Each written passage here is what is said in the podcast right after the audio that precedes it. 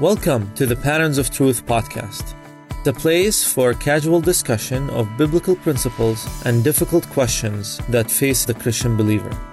We believe that the Bible can speak to today's issues, giving us the wisdom and the courage we need for our lives. We are so glad that you are joining us, and you can always find us at patternsofTruth.org.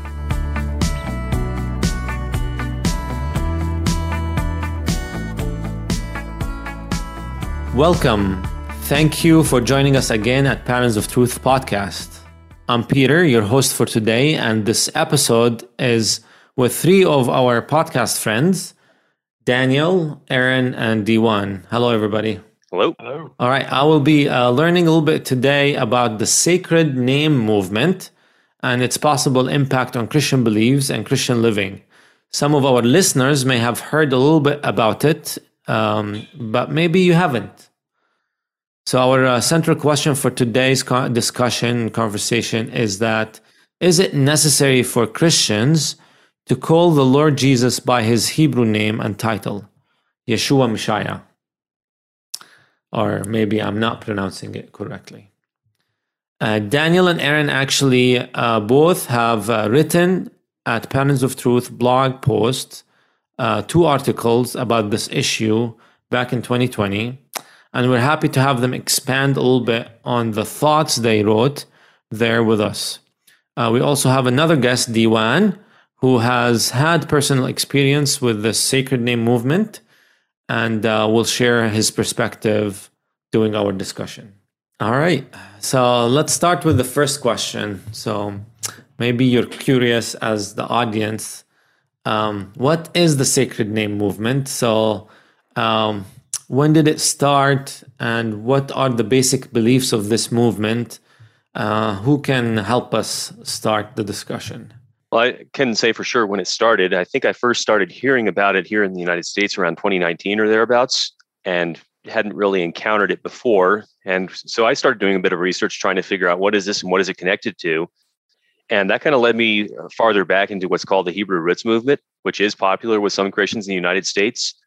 As far as I understand it, the Hebrew Roots movement has both a good side and a bad side. The good side is some believers are saying, well, the Old Testament was in a context that we don't understand from our present culture. So let's try and dig more into that context, find out how those traditions worked, what they meant, how would a you know a Jewish audience have understood these things. But then you get the other side of it, which is basically falling back under the law like the Galatians did. It's like now we have to do these things. And so that seems to have been, at least for many North American Christians, kind of a jumping off point for the sacred name. Well, if these are the things we have to do, then we also have to speak them correctly or we are not sufficiently holy. Uh, what do you know, Daniel, about the impetus of the sacred name movement? Well, it's it's uh, gone through various uh, forms in the past. I think it originally started in in the 20s or 30s um, out of the Church of God Seventh Day, and it was it was like Aaron said, out of the Hebrew roots movement, which is basically a return to Judaism or uh, uh, a concept of Judaism uh, for the modern day. So it has quite a few different groups that are there. We first, I was first introduced, like Aaron, about 2019 when some of the people that we knew uh, started espousing some of the doctrines, uh, not all of them, but some of them, as far as the Hebrew names of Jesus, and we must use those names and refer to him using those terms.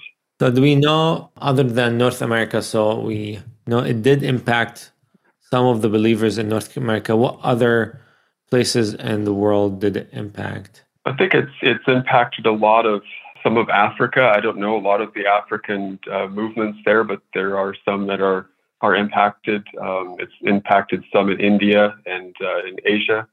Um, I think Dewan would be able to speak a little more of, of that in his uh, his experience. And probably Europe. I'm not sure about Europe, but uh, uh, as the doctrines go, it, it tends to to uh, travel quite widely. So this question is uh, specifically for Dewan. Uh, Dewan, why do you think this movement is attractive for some believers? And maybe you can tell us a little bit about your experience with this movement. Thank you, uh, Peter, for this opportunity. Well, um, I was not really sure about uh, when this uh, sacred name movement started, and uh, at the same time, you know, who are following this. And I came to know about this sacred name movement when some of our brothers, uh, Nepalese speaking brothers, started following uh, this uh, Hebrew based names. And, uh, and uh, you know, Paul in Corinthians speak about imitate me as I imitate Christ. So we as a Christian ought to uh, follow Lord Jesus Christ as a perfect example. And we don't follow people, we don't seek on any man's and his ideology, but uh, we are supposed to follow Lord Jesus Christ. But but this is what is happening in our um, in in our midst that some of the believers follow other believer believer and uh, how we see that some uh, so-called delivering brethren in our midst um, i mean uh, nepalese speaking delivering brethren. And those are the brothers who were deceived by this uh, uh, strange teaching and uh, they tilted towards this teaching and uh, uh, mostly there are a lot of nepalese brethren nepalese believers who don't really speak english and who depends on those brothers who speak english and who are so-called uh, laboring brothers. And once they you know they accepted this strange doctrine and teachings and uh, started following them and uh, the other simple believers, uh, you know, not seeking to Lord Jesus Christ, but you know, seeking to people, and uh, they started following those brothers, and how we, you know, missed about ten to fifteen families from among us. So it seems like um, um, somebody follows somebody, some for somebody. So it's more of attraction to a, a person. Following people. Following people. Following instead. people. Okay. Yeah. Um, I see. And I see there are a lot of ne- lot of Nepalese speaking brothers and sisters who doesn't really know what that's that sacred name movement is without knowing what is behind the the screen they blindly following you know the brothers they love i see yeah so maybe uh, maybe we can expand a little bit about what's the sacred name movement. I don't think it seems harmless. You know, what's the what's the harm of calling Jesus Yeshua? As far as I understand, you know, that's basically calling the Lord Jesus with their Hebrew name. Um, so is there harm with it? Was not that is the name that was called in in for him um, by his, you know, family at that time? And what about Messiah, Mashiach, right? Is that inaccurate? What's the danger in all this? Well, it seems the focus is unbiblical. Uh, the biblical writers uh, in the Old Testament and the New Testament uh, refer to God in gener- uh, not generic terms, but as God, not using his name of Yahweh or Jehovah or what with specific terms. And they call him Elohim, for example or um, uh, various variants of that, um, and theos in Greek, and it, that's I mean the Greek and Hebrew are not I mean they're they're distantly related, but they're not the same name, um, and referring to uh, Jesus as Jesus. Um, but if if basically if, it, if it's appropriate to use generic terms in the Old Testament, New Testament by Hebrew writers, what would be the purpose of focusing on a specific name um, given to a person at birth when there are many other variants of that name that are are uh, accepted in in language in in culture. Um, so, for example, Russian pronunciation or Nepali pronunciation is slightly different. Um, English pronunciation is different yet. And so um, I think only focusing on what some person's view is of a Hebrew word is, is misguided, especially since there are no or very few native Hebrew speakers, and certainly none that are old enough to remember how the old, old, old Hebrew was originally spoken. Thoughts, Aaron, about this too? Well, thoughts and maybe a bit of a question. Uh, Diwan, as we were having a conversation before we came online for the recording, um, I'm familiar with some of your friends and relatives who live local to where I am, and so I get to hear I get to hear them pray in Nepali. And then, as if I'm getting the pronunciation correctly in Nepali, uh, the Lord Jesus Christ is normally referred to as Yesu Christ. Is that about is that about correct? Which is very very close to, as I understand it. I'm not a Greek speaker, but I understand that that's very close to the Greek way of saying uh, Yesu Christos. Is that correct, Daniel? Pretty close, yeah. Yeah. I so Yesu Christos or Yesu Christ. Um, how did that come about among the believers in Central Asia? Was that brought to them? Is that how they would normally refer to them, even if they don't believe in him? Or can you can you clarify that a bit? Well, actually, you know, the Nepalese language, uh, Hindi language, uh, they they believe that uh, the origin of those languages is from um, Greek or Hebrew or Aramaic, and that's how we have that uh, you know uh, ya sound, which is J in English, ya sound in Nepali. And uh, well i mean it, I, th- I, think it's uh, you know the the person who first translated bible into nepali he is uh, padari ganga prasad. His name is ganga prasad padari ganga prasad. Padari is a pastor and ganga prasad is his name. And he's the first person to translate a bible from english to nepali.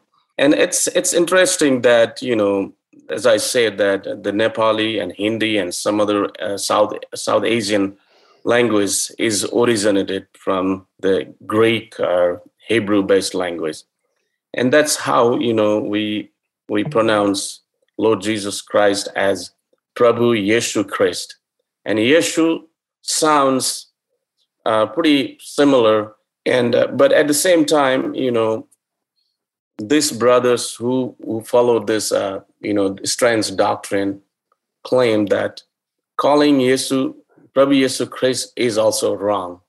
Calling Lord Jesus Christ is wrong. Calling uh, God is wrong.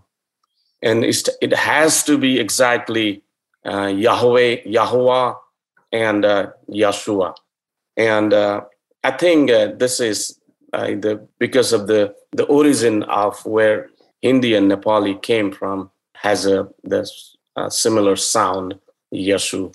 So it's similar to uh, you said the language, the the Hindu and Buddhist words. Well, actually, Buddhist is a religion. That's uh, uh something different. It's not language, but uh, Hindi is a language, and uh, Hindi and Nepali sound similar. And who can speak Hindi can understand Nepali and who can speak Nepali can also speak Hindi. So, Peter, uh, in Arabic, how, how would we pronounce it? Yeshua al Masih. Okay. So, very close to the original, very close to what we believe the Aramaic would have been. Uh, probably based on the region where Arabic people speak. And it's a Yeshu Mashiach in Nepali to Yeshu Mashiach. Okay. And then in, in Hindi, Isa Masih, Isa Masih. That's how they call it, Isa Masih in Hindi. So, so often in English language, uh, you know, when we describe something, it it's weaker sometimes than other languages, so it loses its potency from the original or from other languages. So, if English-speaking people call the Lord Jesus Lord Jesus, is that unintentionally disrespecting? Is that the problem? I guess uh, kind of tying that with the previous question, Peter. My concern would be is what are we focusing on? Are we just focusing on the exactness of a word that none of us can probably even pronounce in the original language, or are we focused on having consistency? Because that's what that's what language gives you, and that's something that's really under attack today, especially in the modern West, is that words have consistent meanings. You can consistently use a word to mean something, and as soon as someone uh, search for themselves the right to declare what a word means, then they gain power, they gain control, and that's I mean, that's even apart from the, you know, talking about the sacred name movement, you see that in politics. It's always a trick in politics. It's becoming more and more of a thing in modern academics and even just general social discourse. A word doesn't mean what everyone understands it to mean. It means what I mean. If you don't use it the way I understand it, then you are guilty of something. This is not, you know, I mean, the fact that we see this in so many areas of society, of politics, of culture, of whatever, it's a pretty good indication where it's coming from. It's coming from the flesh. And now that would be my first concern is in trying to say you must say the name according to some original word that I have discovered the meaning of, as opposed to how everyone else would understand you. What is the intention behind that? And I think that would do a little soul searching if it's asked more often. I think that's very helpful, Aaron. Yeah, what's the root cause of calling the Lord specific name? Daniel, you want to add anything else to why? What's the danger of this movement? Why should we stay away from this? There is a tendency among it's a natural human tendency, but it's a, especially uh, attracted to some believers to have special knowledge or, or some deeper knowledge that nobody else knows. And so that's, um, I think, some of the danger of this is that they know if you know Hebrew or you know Greek or you think you know Greek or Hebrew, or you're able to say the names correctly in, in a certain context. I, that that gives some, like Aaron was saying, some power and some inside knowledge that other people don't have, and it, it makes you important. So I'm going to move a little bit to a different direction here, but as Christian, we should have reverence to God too. So we should not uh, eliminate this and the Lord Jesus. We see uh, how important the name of God throughout the Bible, and we see in the New Testament a lot of the followers of the Lord Jesus called him Lord instead of just Jesus. So, what can you say about this modern practice of simply referring to him as Jesus? without the title Lord? Have we been unintentionally irreverent? Uh, have we diminished the sacredness of His name, or if, is that is that okay? Peter, I really like that question because that's something I've tried to hit on in a couple of my patterns of truth posts. I've noticed uh, just because I went to I went to a secular college, so I had to you know seek out and find Christian friends in you know Christian organizations or whatever who I could have Bible study times and things with, and that's just something I've noticed there going way back and now more and more online as you have opportunities to see what other people are teaching and believing is there's a loss of reverence for Jesus as Lord. And I believe there is a loss for reverence of God the Father as the Father. So people will say God and they will say Jesus. And maybe they mean correctly. It's not for me to judge. But do they understand that God is the Father and provider of all and Jesus is Lord over all? And so I think in that sense, yes, there is a risk of losing the sacredness of his name, but not because of the pronunciation of the correctness of his name, but because of the meanings behind it.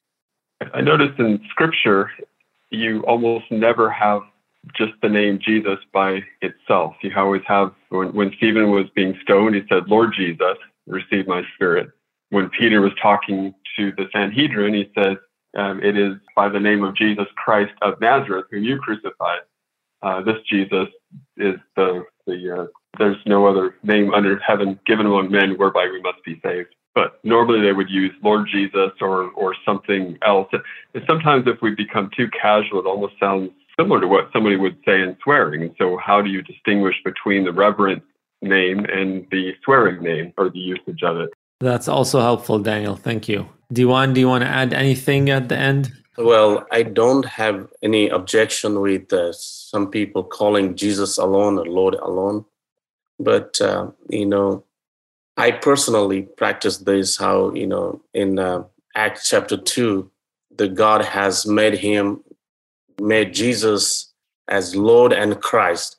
And every time, I think it's uh, better for, I mean, I, I, I can't speak on other behalf, but for me, I would love to tell Lord Jesus Christ in full, because there are so many people people calling their name Jesus, uh, Jesus, or something else. And uh, I was watching uh, something this morning on my Facebook, and there is a guy called his name was Yeshua, and uh, with why Yeshua, and uh, so I would I would prefer calling Lord Jesus Christ. Yeah, that's uh, a good reminder. It's that the attitude that we have eh, what makes a difference. It's not just uh, the words. Well, thank you so much for this conversation. Uh, we really learned a lot. I learned a lot and have been uh, challenged about how we speak about the Lord Jesus. As a reminder to our listeners, Daniel has written a question and answer post for Patterns of Truth for this topic. The name of the post is Must we address Jesus using his Hebrew name? So it's must we address Jesus using his Hebrew name? And there's also another question and answer written by Aaron Vino. And uh, the name of this, uh, his title is Is the name Jesus only the earthly name of the Lord? Is the name Jesus only the earthly name of the Lord? So go ahead and check both of these uh, great articles out, and we'll have uh, also a link for them in the show notes. Uh, we really hope that this discussion made you think, gave you some answers, and maybe piqued your interest so you dig deeper into this topic. Ultimately, our goal is to start conversation, stimulate curiosity, and engage our critical thinking. What's the point? To grow closer to the Lord. Thank you all and see you next time. Thank you. Thank you. Thank you for listening to the Patterns of Truth podcast. We invite you to join us for our next episode. And we also encourage you to check out patternsoftruth.org, where we post articles every week for the encouragement and growth of Christ followers. If you have any questions, please don't hesitate to submit them on our website. I'm Peter. Until next time.